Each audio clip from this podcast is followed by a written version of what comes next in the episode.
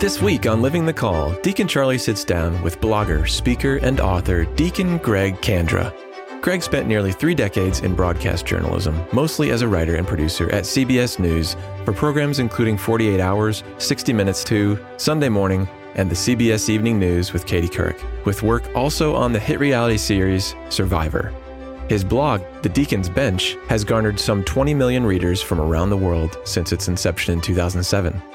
In this episode, Deacon Greg reflects on his time with CBS News and how he felt God calling him to use his gifts to do more with his life. He also shares insights from his new book, Befriending St. Joseph, as well as the importance of rediscovering joy and gratitude in our lives. One of the things that I tried to drive home when I spoke to the priests in Cleveland was the idea of gratitude and living a life of gratitude no matter what happens, no matter what's going on. You know, Solanus Casey used to tell people, thank God ahead of time because blessings are coming. And whether you're aware of them or not, they will be there. And always, always at the beginning and the end of every day, thank God for what He's giving you, what He's going to give you, the good, the bad, and the ugly, because there is grace in everything if we look for it. And we need to appreciate what we've got. This is Living the Call. Deacon Greg Kandra, welcome to the show. Well, thank you. It's great to be here. Are you uh, in Orlando yet? No, no, I'm still in Queens. still in, when, when, does that move happen? Uh, well, we have to sell our home first. Oh, and, got it. Okay, so you're still uh, maybe a ways away. Yeah, it's uh, not a great time to be doing that. I got to tell you. By all but, uh, appearances.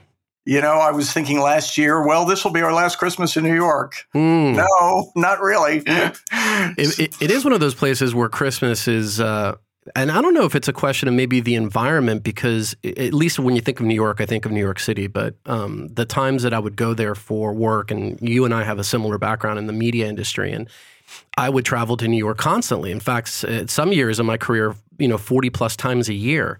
And when Christmas happened, it was just so visible. You know, it was so. Um, yeah. And it was so, you know, it kind of has this sort of movie quality to it. I don't know if that's still the case. I haven't been there in a couple of years, but I can assume perhaps it still is. Yeah, the whole atmosphere and character of the city changes. It it becomes a lot prettier, and uh, Christmas decorations everywhere, holiday decorations. Mm. Everyone's getting ready for Hanukkah now. Uh, they had the big lighting of the Rockefeller Center tree uh, several days back. I can remember when that wouldn't happen until the middle of December, and now it's happening right after Thanksgiving. So. Yeah. Are you? Uh, how, where's your uh, sort of philosophical take on uh, when? Christmas, uh, you know, things pointing to Christmas should begin because this is a very hot topic in certain places. It's like we got to, you know, wait until the right moment, or you know, I, I, see in retail locations now it's almost Halloween, Thanksgiving, and Christmas kind of coexisting in certain places. Yeah, I did a. Uh, I preached about this. excuse me, where I, I, say that we've conflated Advent and Christmas and created Cradvent. and just just like people have these desserts, Cherpumple and turducken, where they mush everything together and sure. create something new. And I, I was struck when I was watching the the lighting of the Rockefeller tree, and everybody they sang joy to the world and everybody said hey it's christmas and i wanted to scream no it's not! Not yet! Wait! Not yet. Hold on a sec. Boy my yeah. wife my wife would really love to hear that. She's she actually plays advent music and she's always on about you know the proper uh, you know the recognition of of these kind of liturgical moments. They're important. I mean they kind of mark where we're at right? I mean you, you can make too much of them but you can also ignore them yeah, and I think Advent helps give another dimension to Christmas. It it really sets up the, the right attitude and the right mm-hmm. emotion that we should be having of of waiting and praying and, and a little bit of silence, please, mm-hmm. before we get into the craziness of, of the holidays. It's uh, we just moved to a new parish. I don't know if I mentioned this to you in our earlier conversation, but I, I was reassigned to a parish here in Los Angeles, and um, one of the things I noticed with my new pastor is that at the universal prayer, which for those who don't know is sort of these moment in the in the Catholic Mass that where there's a general petition, so there are prayers for a number of different um, uh, things. Uh, but normally, we you know the the tradition is, or what people are used to is, you know, Lord, hear our prayer, and you know that kind of response. But during the Advent season, our pastor, um, you know, asked the congregation to sort of respond in their hearts in silence. In other words the hmm. the the way that the universal prayers are prayed, and the deacon does this uh, usually in the context of the mass. It, there there is no call to response. It's it's I, like literally, I'll go up there and I'll say, you know, pray for whatever the thing is, and then there's a moment of silence. And I thought that was really interesting, you know, to your point, because we don't have a lot of it, period, in our lives. And, and, and increasingly in some places, not a lot of it even in the liturgy. So it's nice to kind of have those moments. And it, it kind of stuck out to me because I wasn't used to it, you know, uh, in this new parish. And especially now with the, with the frenzy of Christmas, we are so easily distracted by all the marketing and the capitalism and the carols that are bombarding us. Uh, I remember not too long ago reading that Mariah Carey had this big streaming event on November 1st to announce that, hey, it's the Christmas season is officially being launched. And so, again, I would say, no, no, not yet. That's way too early. I think she's got something to gain in, in that one, yeah. given given how uh, noted she is. Do you ever think about that though? In terms, I mean, like, do you ever reflect on your media background? So you spent a ton of time in major broadcasters, big outfits, CBS. You've got a super decorated background in terms of you know documentary uh, things and all kinds of platforms. You, you, people can obviously look you up, and most people you know who listen to this show probably already know who you are. But do you ever have this sort of um, kind of moment of conflict where you look at all the noise that's out there, to your point, and you kind of say, well, gee, I helped build some of that? Because that happens to me a lot. And you know, full, full, disclaimer before you even answer, I was in the sort of naughty part of the business, which is the advertising part of it. You were in the real part of the business, right? With creating the content and doing all that stuff. But sometimes I think about that. It's like, wow, these platforms and all this noise that's out there you know, in a way, I kind of participated in building that. Is that does that ever like does that ever hit you? Yeah, and you know, one of the one of the impulses that I had when I decided that I wanted to be a deacon was I want to be part of the solution, not part of the problem. Mm. And there was a part of me when I was working uh, at CBS where I thought this is part of the problem, and this is something that I really I, I want to pull away from and devote myself to doing something different and something that is a little more God centric and maybe use my talents in a way that God would want me to.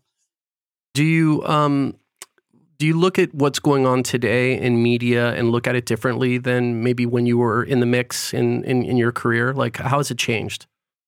Oh yeah, it's it's become a lot more fractured. It is a lot more compartmentalized. As I've said when I've given talks about this, we're at a point now where you can gravitate toward the kinds of media that you want that will tell you what you want to hear mm. and have your own biases confirmed and have your own uh, you know particular agenda uh, affirmed.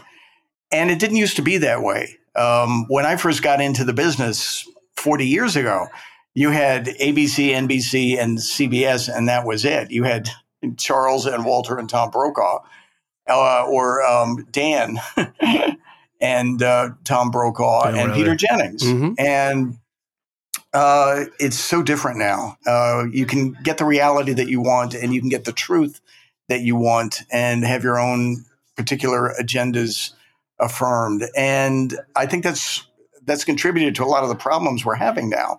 People are so splintered and so polarized, and the media doesn't help that. Mm. It's like a echo chamber, and you know there, there was always, I guess, the danger of that in the past. If people who are I only read the New York Times or I only read the Wall Street Journal. But now, to your point, it's it, it, kind of like is reflected in all the media that I see is now really tailored, you know, kind of targeted to me. People people will come across this when they're searching for I don't know whatever, a, you know, a, a dog bowl or or a pair of skis, and then they go on some other website and they're getting ads for those products on other websites constantly, right? So like this idea of kind of tailoring the experience. Are there are there platforms that you think about out there now that like concern you from an evangelical perspective, like just the platform itself, even aside from the content, or is it mostly about the content? It's mostly about the content and it's the information that we choose to put out there. Um, you have some extremists on both sides um, and I'm not going to dignify them by naming them, but there mm. are places that profess to be Catholic but really aren't, mm. that are actually so critical of the church they are anti-Catholic. Mm. And they create a feeling of hostility and negativity and constant criticism of the Pope and the bishops yeah. and the you know the, the efforts in the church that are happening right now and see everything that is happening in a very negative light. And I think that's so destructive and uh, sort of counter. Uh, I think it was Mark Shea who described it as the charism of anti evangelization. Hmm. And it's very dangerous and very poisonous. I'm, I don't know if they're completely aware of what they're doing and how destructive that is. Yeah. No, I'm not. I'm not sure either, and that's that's definitely out there. Um, I, I I don't know if you. I think you actually posted about um, the Holy Father's recent interview in America, this like long range sort of interview that he did.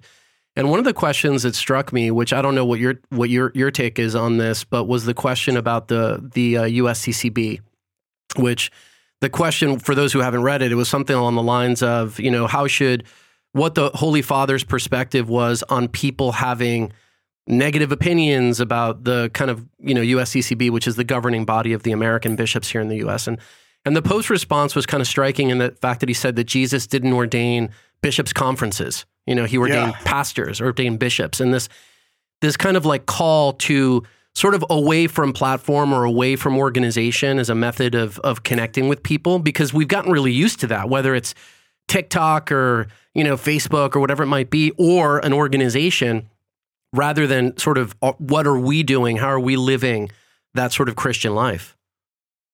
Yeah, and uh, you know we can be so caught up in these these bureaucratic structures that we forget really how the church began. Mm. And it was one on one. It was let me tell you some good news, and that was what persuaded people and converted the world. And we can get so caught up in systems and programs and. Yeah, I, I, spoke about this a little bit uh, a few weeks back. I spoke at the Convocation for Priests in Cleveland, and my keynote was all about rediscovering something that I think has been forgotten about in the church, the great uh, uh, forgotten secret in the church, which is joy. Mm. And we can become so caught up in you know getting these programs done and getting this thing accomplished that we forget the joy of the gospel. Mm. And that's I think it's something intrinsic to, to Francis and the way that he operates. And he wrote an apostolic exhortation That's called right. the joy of the gospel. And I think we need to remember that. I want to go back to the subject of joy because I was going to talk about that, right? This idea of rediscovering joy, rediscovering that secret of the church. And I don't know if this is the case. I'm going to throw it out there and tell me what you think. But um, there, there's there is in the sort of popular culture a lot of emphasis on the notion of happiness. And of course, happiness is itself a good. And, you know, who wouldn't want to be happy and want others to be happy, right? But there, there's sort of less um, understanding or talk about the notion of joy. And, and what I've come across in my life is that happiness, and it depends on how you define these things, but for me, happiness seems to be a bit more ephemeral, a bit more transient, a bit more kind of peaks and valleys. And, you know, in its worst incarnation can kind of lead you to seeking things that make you happy. And some of those things aren't good, right? Um, whereas joy is maybe a little bit different. Can you talk a, bit, a little bit about how, sort of, maybe from that talk, but how do you define these things and people understand the difference? Well, one of the things that I, I tried to drive home uh, when I spoke to the priests in Cleveland was the idea of gratitude mm. and living a life of gratitude no matter what happens, no matter what's going on. You know, Solanus Casey used to tell people, thank God ahead of time mm. because blessings are coming. And whether you're aware of them or not, they will be there. And always, always at the beginning and the end of every day, thank God for what He's giving you, what He's going to give you. The good, the bad, and the ugly, because there is grace in everything mm. if we hmm. look for it. And we need to appreciate what we've got. And I think so often we take things that we've been given for granted um, especially here in the West. And I think that's another part of our ongoing problem with the way that we live is we've become so accustomed to having things a certain way and having things our way. And the idea of uh, life, liberty, and the pursuit of happiness is really life, liberty, and the pursuit of what I want. Yeah. Um, and we've forgotten in a lot of ways, and I see this in our public servants as well, that uh, a lot of what we should be focusing on is what I can do for others and and service. And of course, this is something intrinsic to the diaconal vocation. Um, but I, I, was complaining the other day to someone that so many of the people that we've elected are in it for themselves. Yeah. And they've forgotten the idea of giving back to the country that has given them so much. Mm. Um, the idea of public service is, you know, you don't hear about that so much anymore. People Mm. may give it lip service, but you wonder how much are they really doing for the good of their fellow man and and for the nation that has given them so much. I think about that um, with respect to some of the. I had I have conversations with my business colleagues all the time about. Most of them are not Catholic, so we have a lot of conversations about politics and different things like that. And one of the conversations that I had was about public servants. Um, and you know, you hear these stories of people that are in the same role. They're a governor, they're a congressperson or a senator or whatever for 40, 50, 60 years sometimes. And you know, you start wondering like it, what other professions exist out there where, I mean, I suppose maybe medicine or academia might be one, but there are very few where you can stay really engaged and at the same level of, uh, uh, you, you know, fervor, I guess, maybe for a job. And, you know, sadly, you can imagine a lot of things kind of creep in and it begins to get a little warped in terms of what you're doing it for. It, it, it probably isn't the same for you when you were 30 as a congressperson as when you're 80, you know, and yet you've been fundamentally in the same kind of position. So I can, I mean, I can, I can see some of that that you're describing, and it's a, it's a very powerful temptation. I would imagine, I would imagine if you're, you know, if you get to, you know, write laws and cameras are always on you and that kind of thing, that maybe that's part of it. But I, but I do agree that that whole idea of public service um, is often lost. Yeah, and uh, you can see it sometimes in different aspects in different places in the church too, Yeah. uh, where uh, people lose sight of why we're really doing this Mm. and getting back to, to the root of everything, which is the gospel and serving one another. And um, people can become ambitious and uh, and power hungry, Yeah. and it, it it can be a mess. And it's important to stay connected to where it all began and why we're doing this. Uh, uh, there's a priest in my parish who always says, "Never forget that this is all about the salvation of souls." Amen. Uh, and that's you know something I try to think about every day. It's the final canon in the book in the canon law, right? It's like it, this is all good, but it all points us in one direction. What what's your uh, so here's another thing I wanted to ask you about in terms of what's your what's your thought and maybe as you're moving as you're thinking about moving or contemplating moving to a different location this has you know come up for you but what you know what should the church's response and role institutionally not not individually you know be to certain things. I'll give you one for instance. Here in Los Angeles, and I presume is the case in both your current home and potentially your future home, the issue of homelessness is a is a major major deal. And uh, my wife and I run a ministry and have for 20 plus years where we serve and uh, uh, and accompany homeless families. So very focused on families. And um, you know, here a couple of years ago, they instituted a process in LA to basically centralize homeless services through a 211 phone number. So it's like 911 for the police, but if you happen to be homeless or find yourself about to be, you're supposed to call 211. And in our own ministry, we found that even though the the that's a you know you can see how that was a well intentioned thing, what it's created is a lot of obstacles in our service of our homeless and unhoused you know brothers and sisters. And you know, my wife uh, has said, well, and she's a convert, right? So she doesn't have a lot of the baggage I do about you know what the church is and all that you know she she she she really grieves a little bit about how a lot of these solutions or these opportunities to to serve really need to come from the church right? The church should be the sort of the centerpiece maybe not a you know new 911 number you know? Um, and you know we see that individually in ministries and i know people and, and there's lots of great apostolates and everything else but but how do you view like where we need to do you know more or differently today, um, given where we are? Well, I think that's a good point, and and you raise an interesting problem. Um, again, particularly in our country, we have become so accustomed to uh, the the state being able to solve our problems, Mm. and not as uh, interested in what uh, nonprofits can do, or what charities can do, or what the church can do. And I think we all need to be more invested in our neighborhoods and our communities and to look for ways to find solutions, you know, right in our own backyard.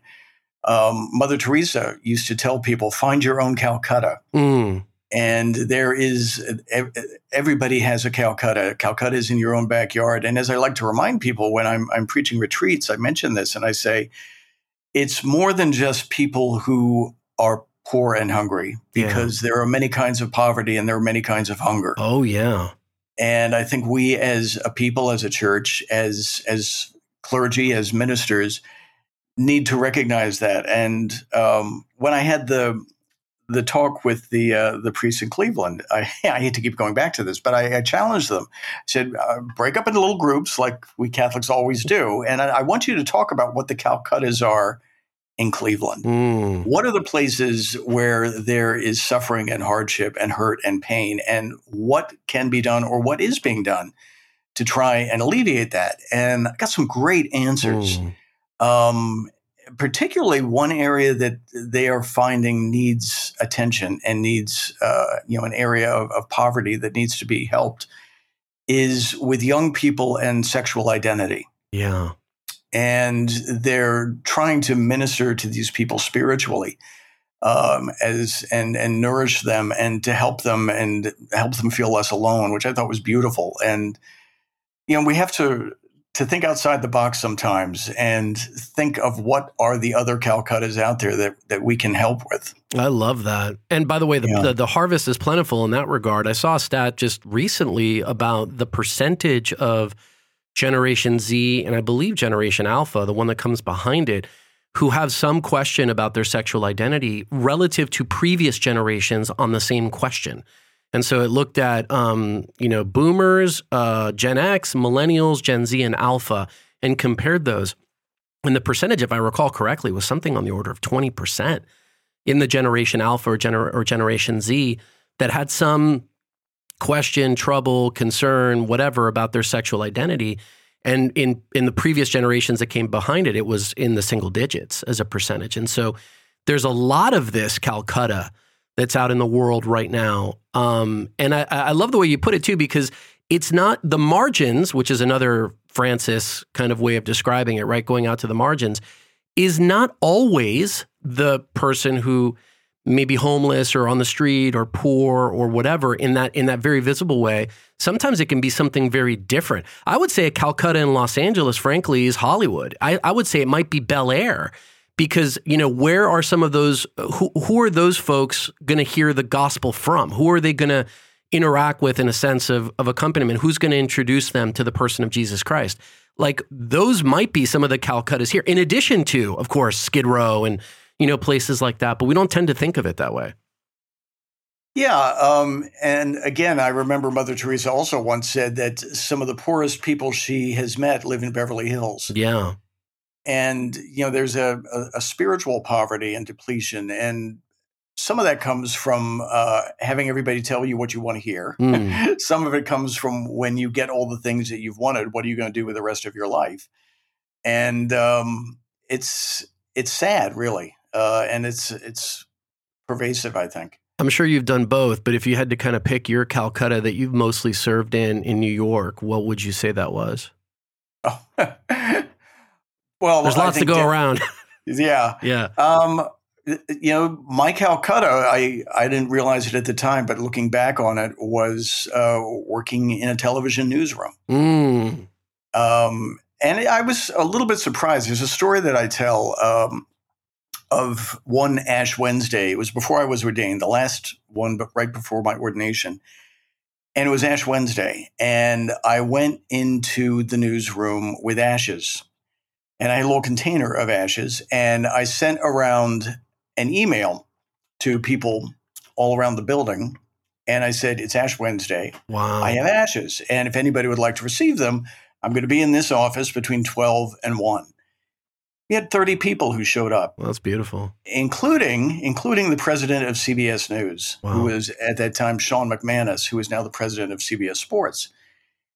Um, and one thing it it made me realize, and I tell this to people so that they realize, is that uh, you know it's not like television and network news is this you know godless wasteland. Hmm. There are a lot of people of faith who work in the news business and Yeah. people who got into it uh, really as a calling and as a matter of conscience, wanting to do something good and to, to spread truth. And they live honorable lives. Uh, it wouldn't be uncommon on a Monday morning to see all the producers of the CBS Evening News sitting in the fishbowl, which was what they called the big glass room where they had all their meetings, uh, over their morning coffee, talking about what they heard their ministers say uh, on Sunday. And when I was there, the all the writers for the CBS Evening News for Katie Couric were all Catholic, Wow. and uh, the editor, in fact, was a graduate of Fordham.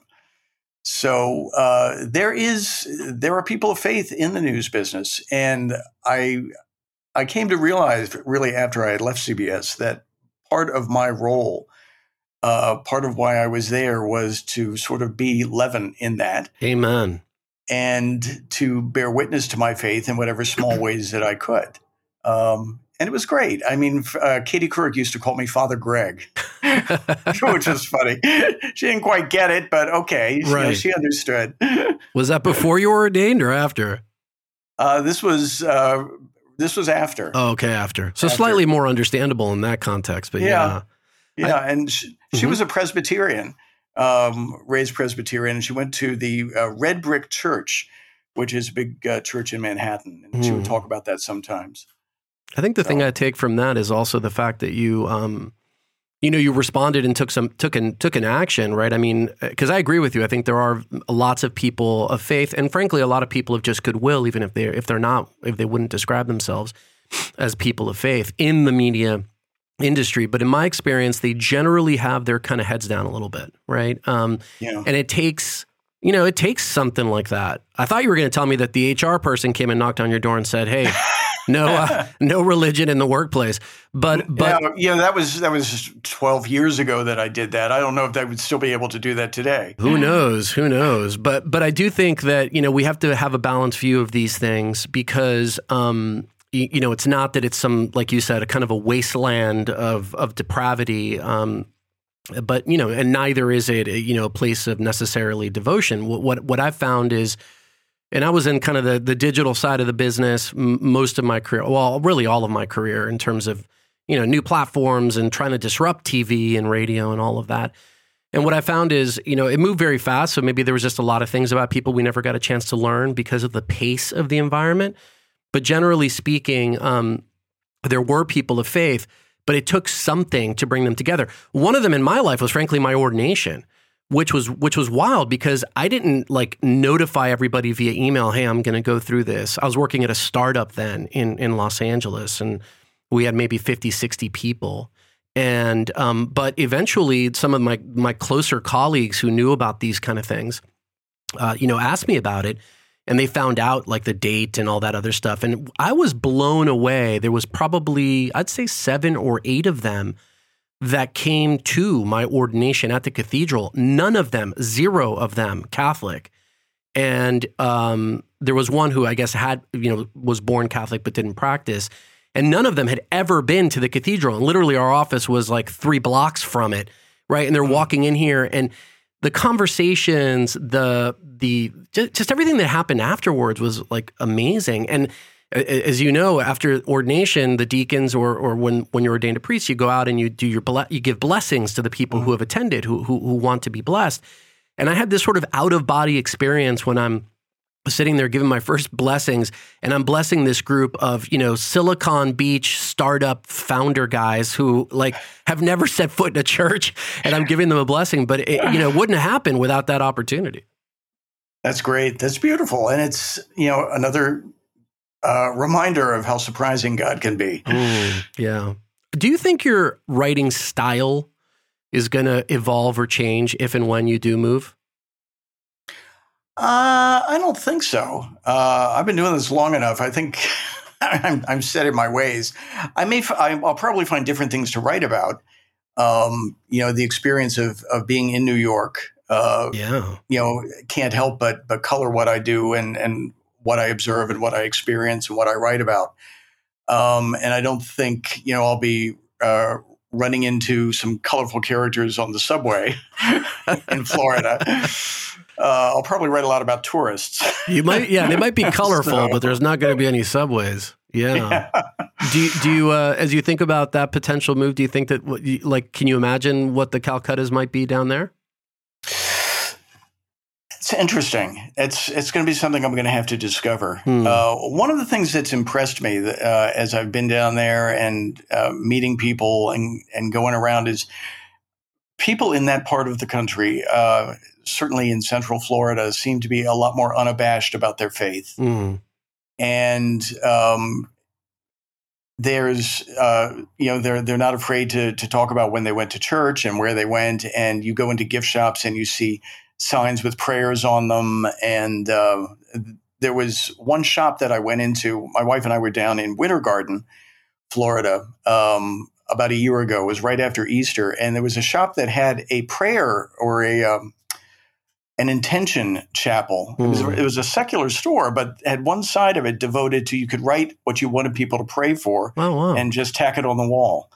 Just you know, a, a random thing. I would never see something like that uh, in New York.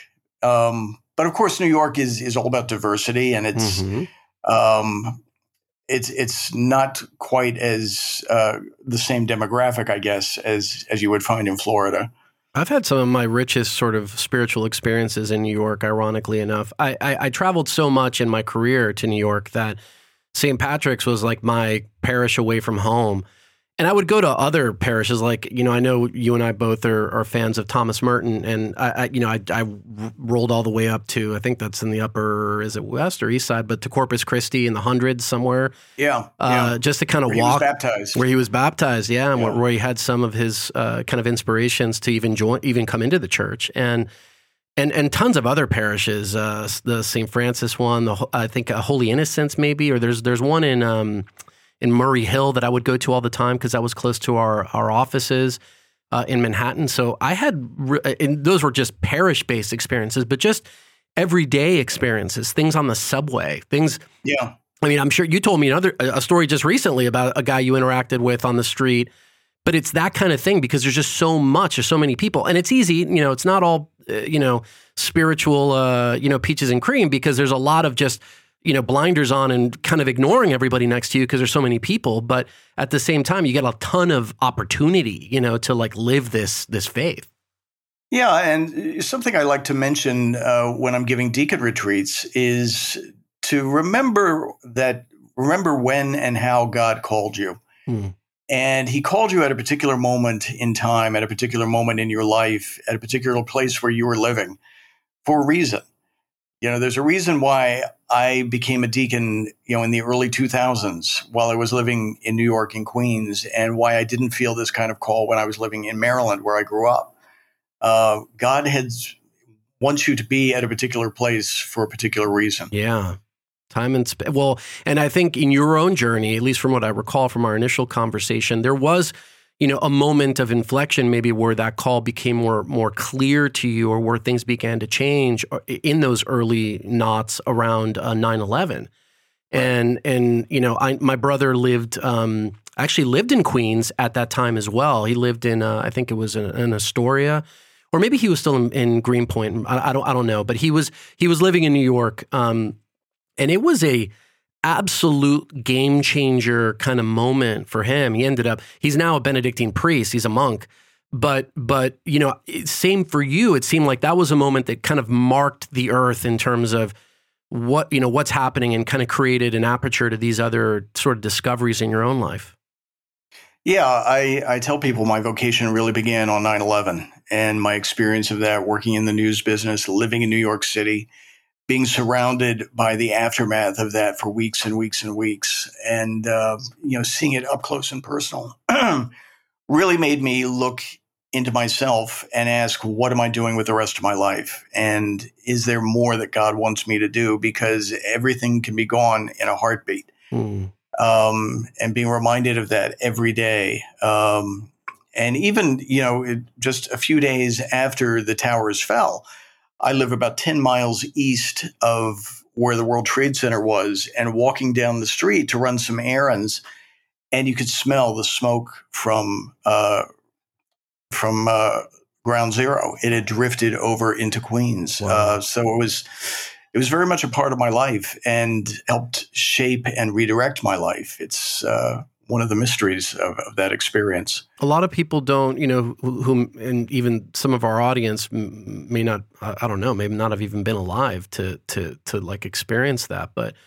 what struck you coming out of? Obviously, there was the just the the, the terrible event itself and the carnage and the death and all of that, as uh, impactful as it is. But what struck you about the community vis-a-vis your vocation? Like, what what struck you after this in terms of how people responded or reacted to one another, or or, or like how how how did the feeling or the sense change after that? Well, yeah, in, in New York City for the first uh, couple of weeks, and I don't know how long this extended. Uh, afterward, I would walk home at the end of the day from uh, my office at CBS on West 57th Street and walking down West 57th toward the subway at twilight, and everybody had candles in their windows mm. and American flags, and there were posters and banners and whatnot. Uh, you know praising uh, our heroes. And uh, there was a sense of all of us being invested in this somehow and all of us being infected by it. And there was a unity uh, within the city, which is was incredible. I'd never experienced or seen anything like that. And uh, a sense of collective grief and and sorrow. And I relived that a little bit when I went down to the 9 11 museum. Mm which every American should try and visit if you're ever in New York because it brings it all back and really reminds us what it was like and just how awful it was for that short moment of time. And like you said, there are so many people. I find it hard to believe. It's been, you know, over 20 years and there are people who are not alive and people who are too young to remember. Uh, and I imagine it was that way, of course, after Pearl Harbor, Pearl after Harbor. the Ken- after the Kennedy assassination. Um, but it's still so fresh for a lot of us, and uh, you know we need to remind people of what that was like and uh, what what happened to us uh, on that day. Yeah, it's always interesting and and also very very Christian. The idea of you know sometimes these these moments or these events which are objectively you know wrong or difficult or even evil can be, in a way, sort of the beginning of that unification or that changing of the chip, you know, that kind of gets us away from our distraction and refocused on on some on, on, the things that are meaningful right? If you think about it spiritually the crucifixion n- not a good day right? We we killed god and um but nevertheless through that that crucifixion you know the opportunity for for salvation for all of us in this great kind of Christian community. Yeah, and uh, I often talk about this when I tell my vocation story that this was a, a way that God brought light out of darkness. Hmm. And I'm sure that there are a lot of other vocations that were born out of this also, and other people whose lives were impacted in very profound personal ways that that redirected everything that they're about and that made them look at their lives differently and reassess. And I think we're seeing that also uh, in a different way with the aftermath of COVID. Mm. And uh, you know, being on lockdown for so long, I think people gained an appreciation. Oh yeah, for for one another and for our world, and um, you know, for things that are so fleeting uh, in a way that we hadn't. That's the thing, though, is that we sometimes we forget. You know, it takes it takes like a couple of uh, decades, and then suddenly the, those lessons sadly begin to uh, to wane. Because I, I, would look at where we are right now and say that there's tons of division and tons of fractioning and, and polarization and these and these kind of difficult things that exist out there. Where at that moment, which was also pre you know pre iPhone, um, uh, which I kind of lay a lot of the, you know, that's a moment of inflection in my chronology is like iPhone, you know, and then it's like a lot of these things that happen afterwards. But we we kind of tend to forget, um, you know, in time, generationally, our memory is not necessarily very good about these things because again, we live in a culture that's so fast paced and, and moves so quickly. Have you have you ever? I know you do pilgrimages to to the Holy Land, but have you ever been to World Youth Day? No, no, that's an experience I haven't had. I've I've been to one, and just on the subject of vocations, because this this idea of unification, right, brought about. In that case, there's nothing traumatic that's triggering it, but it's in my experience, it was just the vis the, the visibility of this super young rich, diverse, international like seen and having that be so impactful, you know, in the, in, in the same way that this maybe, or in a similar way that these kind of tragic events can sometimes be. But how many vocations come out of those kind of gatherings? My wife and I are thinking about uh, going to the one in Portugal next year. Uh, but, you know, they're just beautiful events, but that kind of give you, you know, that vision of what's kind of really happening, you know, and and it's it's very inspiring. It can be it can be very inspirational. Yeah, no, I, I regret that that's hasn't been uh, something I've experienced. I know a lot of people who have been and who have, you know, it's been life changing. Uh, it's interesting. The one in Portugal, I was just talking with someone this weekend um, who said, you know, we have a World Youth Day coming up. You don't hear very much about it. Yeah. No, you don't actually. Everyone's been talking about the Eucharistic revival and yeah. all of this stuff, but World Youth Day has sort of faded into the background. It, yeah, I was super blown away by that. It was right after Pope Francis got elected, um, and it was I think it may have been his first or among his first kind of big public, um, y- you know, ceremonies, and there was three million people, most of them in their early twenties, maybe late teens, wow. that were there. Um, and the the there's a final mass um, that kind of closes all the proceedings, and it was supposed to be in this massive open kind of um, sort of like a field, like a campground, like this massive thing. But the night before, it poured. I mean, torrential Brazil, you know, rainforest type rain, and it flooded the entire thing. So the organizers had to, at the last minute, say, "No, we're going to do it at the at Copacabana at the beach." And to this day, now, if you Google, you know, World Youth Day Copacabana, you can actually see the pictures taken from the helicopters of what that scene was of three million people that were all gathered together for that final mass. And and my first thought, honestly, because I was just, I, I, literally immediately go to the logistics. I'm like, how are we going to hand out communion to three million people in an hour? You know, how many how many extraordinary ministers of Holy Communion are going to pull that one off? But it was it was such a lesson to me because the way that they did it was they have these sort of tents all along the beach. Every i don't know half mile or so they would have these mm. tents. And there were inside the tents there were priests and deacons who were celebrating the mass with the pope. Oh. and it was just brilliant to me. It was like wow. So it's like and it was almost a vision of the church right? You've got sort of yeah. you know rome and then you've got parishes. And so all the people at the time of communion would just gather around their little local tent their little local parish and the priest would give communion and the deacons would give communion to the people who were there. And, and it got done literally. I mean, it, it may have been a 90 minute mass, so a little bit longer, but 3 million people received communion at the same time. This is mind blowing. That's, incredible. That's beautiful. I yeah. wish I could have been there. Well, we need blessing. We need more. We need more youth things. Um, t- talk to us a little bit about your. Uh, you, is, is, it a, is it a new book or has it already launched? The Saint Joseph one. Ah, Yes, that came out. I was so happy. I went to the uh, LA Religious Ed Congress, mm-hmm. and it was March 19th, which was the Feast of St. Joseph, and the book had just arrived at, at, our, at our booth. It, they were not sure if it was going to be published in time for the Feast of St. Joseph, and it was. So I was absolutely thrilled, and uh, I've, I've been so happy with the response it's gotten. Mm. And you know, I thought when when Ave Maria Press approached me and asked me if I was interested in doing this book, uh, I was, you know, looking at the calendar and thinking, well, gee, the, the year of St. Joseph is almost over. Aren't we sort of missing the curve here? Mm. Um, but they thought that this this would have legs, and so I said okay, and uh, spent you know a few months sort of praying and meditating and researching and and thinking about Saint Joseph and these the Seven Sorrows, which is an ancient devotion that's uh, been lost to a lot of people. Yeah. But it's meditating on moments of his life and what they can teach us about our own lives. And seeing it was a chance for me to really discover or rediscover just how contemporary St. Joseph is mm. and what he can teach us about our own time and our own lives. And uh, I got a, a, lot out of it, you know, and I think in many ways, God gave me this book uh, for me, not just for the people that I'm writing for. The, the, the book is called Befriending St. Joseph. What, what, yeah. what does it look like to befriend him? It's realizing that he's one of us. you know, we look at the Holy Family, and now as uh, I don't know when this will will be posted, but we're you know heading into Christmas, and we're thinking about uh, the Holy Family.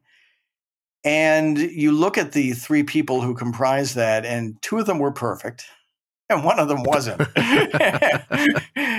and that's the one, you know, he doesn't say anything in the in the scripture, and he's very quiet, and he's sort of on the sidelines, and we kind of forget about him, and we've we've made him into this this plaster saint, almost literally, mm. and uh, don't really think about you know what it means that he wasn't the perfect one. He had struggles, he sinned, he had temptations, he had weaknesses. And the things he had to deal with are the kinds of things that a lot of us have to deal with, mm. uh, with, you know, uh, not having a steady job. Yeah. he had his little carpenter shop, and he probably thought that was where he was going to spend the rest of his life in this quiet corner of the world and live happily ever after with his little family. And you know, you make plans and God laughs. Right. and, and God laughed and he said, No, Joseph, I have something else I want you to do. And he just completely trusted. Mm. And so he uh, he had to, you know, suddenly become a father to a pregnant virgin. I'm sure he never expected that. Take his family to Bethlehem and then flee from Bethlehem to Egypt and create some kind of a living or mm. way of living in a strange country, in a strange, strange place, and then flee back to Nazareth and start all over again, and then go to Jerusalem and then go missing for his missing child. But he did it with such trust and such utter fidelity and just basically let go and let God. And um, it's it's a great inspiration to me uh, at times when I'm I'm worried or anxious or concerned about something. I just have to give it to God and trust that He's going to take me where He wants me to go. And I'm dealing with that now with the selling of our home, which is not going that well. Right. You know, it's on the market, and I'm still here living in Queens. And I, you know, my wife is much better about this than I am, but yeah. I really have to just give it over to God and say it's on your timetable, not mine. Yeah, part of what I like about Saint Joseph, to your point, is his sort of silence, at least scripturally. But you always felt his presence, right? Uh, at least uh, that's how I grew up. Now I grew up in a in a Hispanic household, and you know the saints played a very prominent role in my in my young life, in my initial upbringing, and in particular Saint Joseph. He always looked to me in images as, I mean, obviously paternal. That that one was pretty clear, but just this sort of presence of kind of having everybody's back, you know. Um, and it was something very comforting about him. And I couldn't maybe put it into words when I was younger, but it was something that I always recognized like this figure that was, you know, uh, vigilant and attentive, if if not, you know, chatty, but um, but was was sort of always there. And, you know, and I got to tell you, like, you know, to, there there's obviously we've got those moments of like, you know, I don't know what the heck is going to happen, and and um, and he he always just had that that kind of presence and you know continues to have that kind of presence but a lot of people don't know him. Is there a particular virtue that you identify with him? Or maybe or or maybe something you think he's particularly um, strong at helping us today in this culture and th- at this moment kind of reconnect with? Well i think there are two qualities that uh, that i really appreciate. One is trust trusting in God, um, you know, completely. Like I said, let go and let God, and you know, trusting in in the messages of angels, listening to your dreams, um, and just believing that God is going to work it out. Mm. And the other one is courage, because he he had to do things that must have been terrifying. Um, you know, fleeing into Egypt and taking on this uh, this young family in a way that he had not expected. Yeah, um, and you know looking for his son when he was missing, uh, and not you know most of us in a circumstance like that would be running around going, "Oh my god, oh my god, oh my god!" Absolutely, it's my fault. I did this wrong. Oh no, I lost. I lost God. I am going to be in so much trouble. Uh, but you know he he just sucked it up and, and he did it and did it with such um, you know sincerity and trust and, and courage um, an interesting conversation I had with someone after the book came out is when you look at Joseph's life, you realize that popular depictions of him to the contrary, this could not have been an old man. Yeah.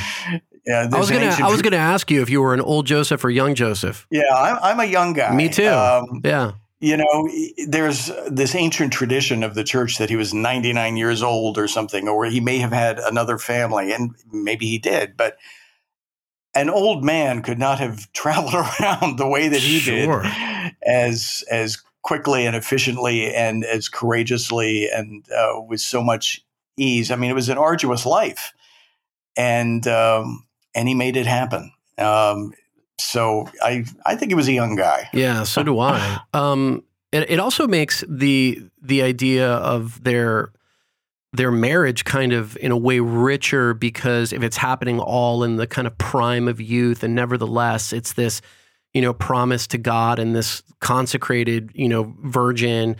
Uh, you know, throughout the throughout the marriage, it makes it almost more um, like deeper and sweeter to have put those things aside rather than saying, oh, I just, you know, I've already been married. I have a bunch of kids and now I'm older and I need kind of a caretaker. And that's what Mary was. And so the whole, you know, the whole nuptial piece of it is sort of missing just because it's sort of, it, it makes it more, um, more intense, that love for God, that trust in God, you know, to set aside some of those rights of matrimony, um, you know, for, for him. To me, it does. I love what you said though earlier about the idea of St. Joseph, um, you know, being true to his imagination and listening to his dreams. I was talking to somebody recently who told me this is one of the young families that we help, and most of these families come from very kind of unstable backgrounds, and they've got all kinds of drama in their background and a lot of broken relationships and different things.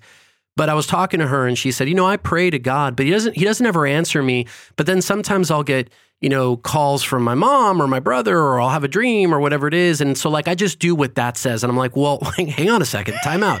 Time out. How do you think that God talks to us? You know what I mean? How do you think that he communicates? He communicates in these faculties that he's given us and these relationships that he's given us, but that thing I'd never put it together with St. Joseph that it is kind of in a way um, that you know this kind of invitation to consider our dreams and our aspirations and the things that come to us you know throughout lives as you know um, as the will of God and discern those things as the will of God.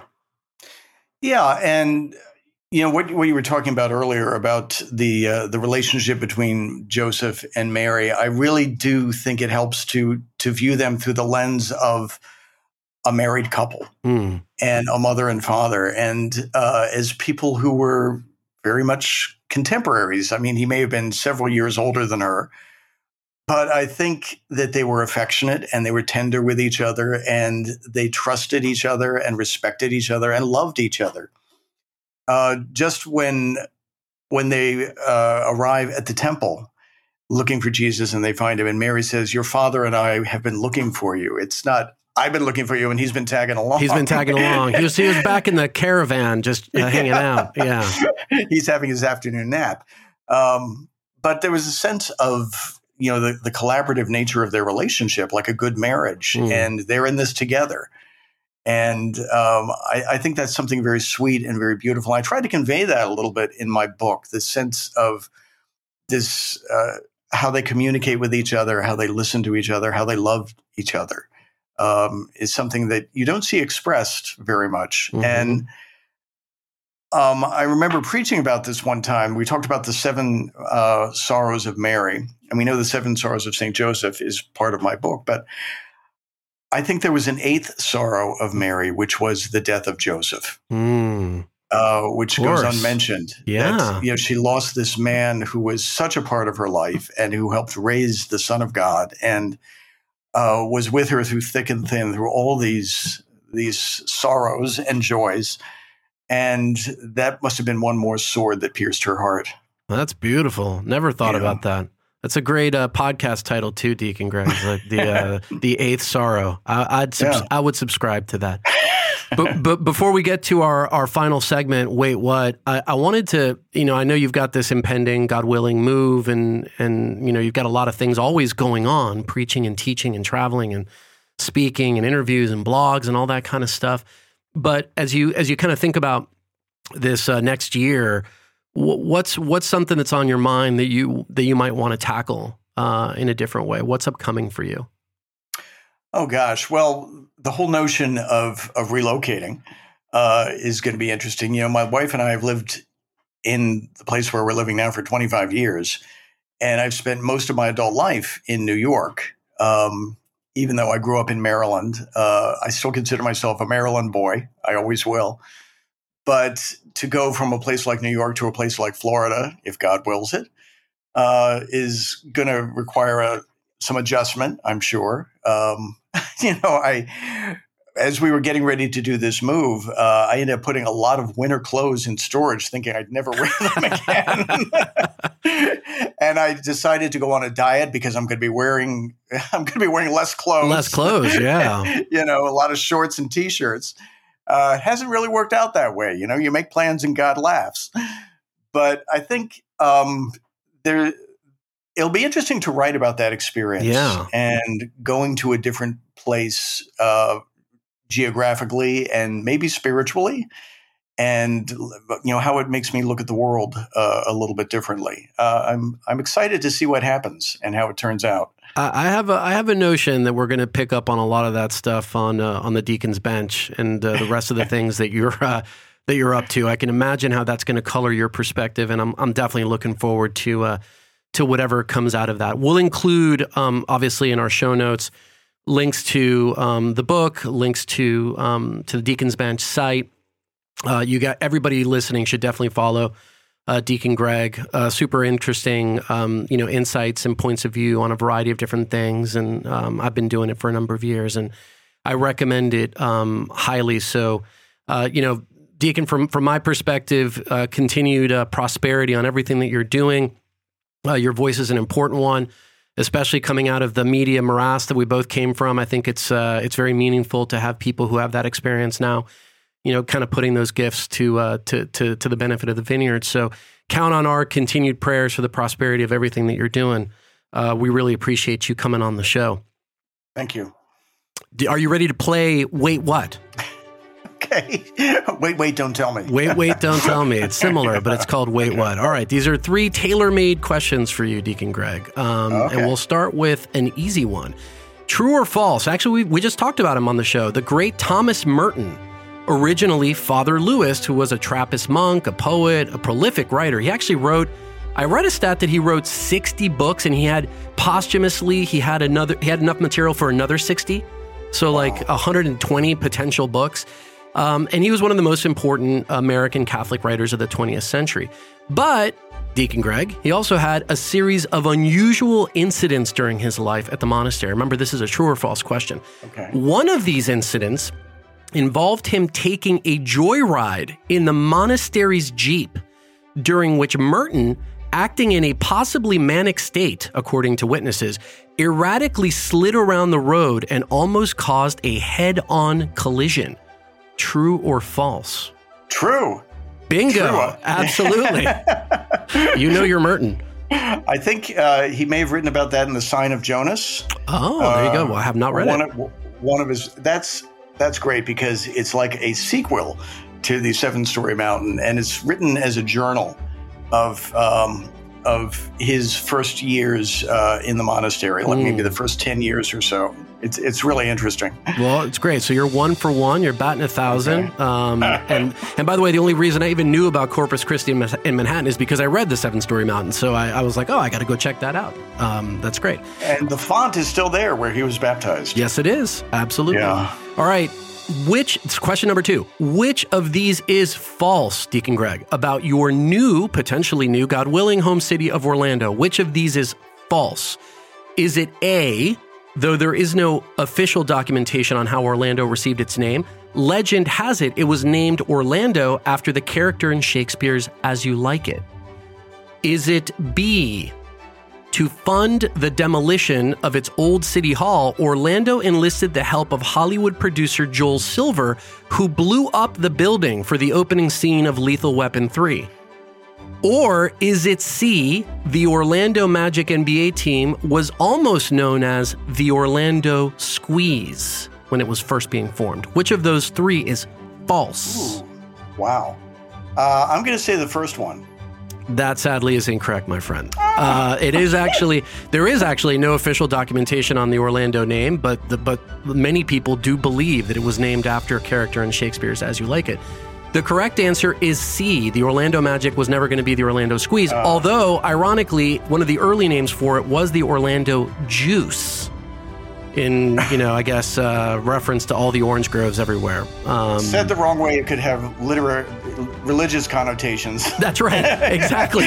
Exactly. have to be very careful. Very careful how you pronounce, pronounce that. Okay. Well, you're guaranteed to get this next one right, Deacon, because uh, this there's always a time machine question on the show. So here it goes, and it's a, it's you can fill in the in the blank. So you get an opportunity to travel forward in time in the United States in the year 2225. So about you know a couple hundred years, couple centuries into the future.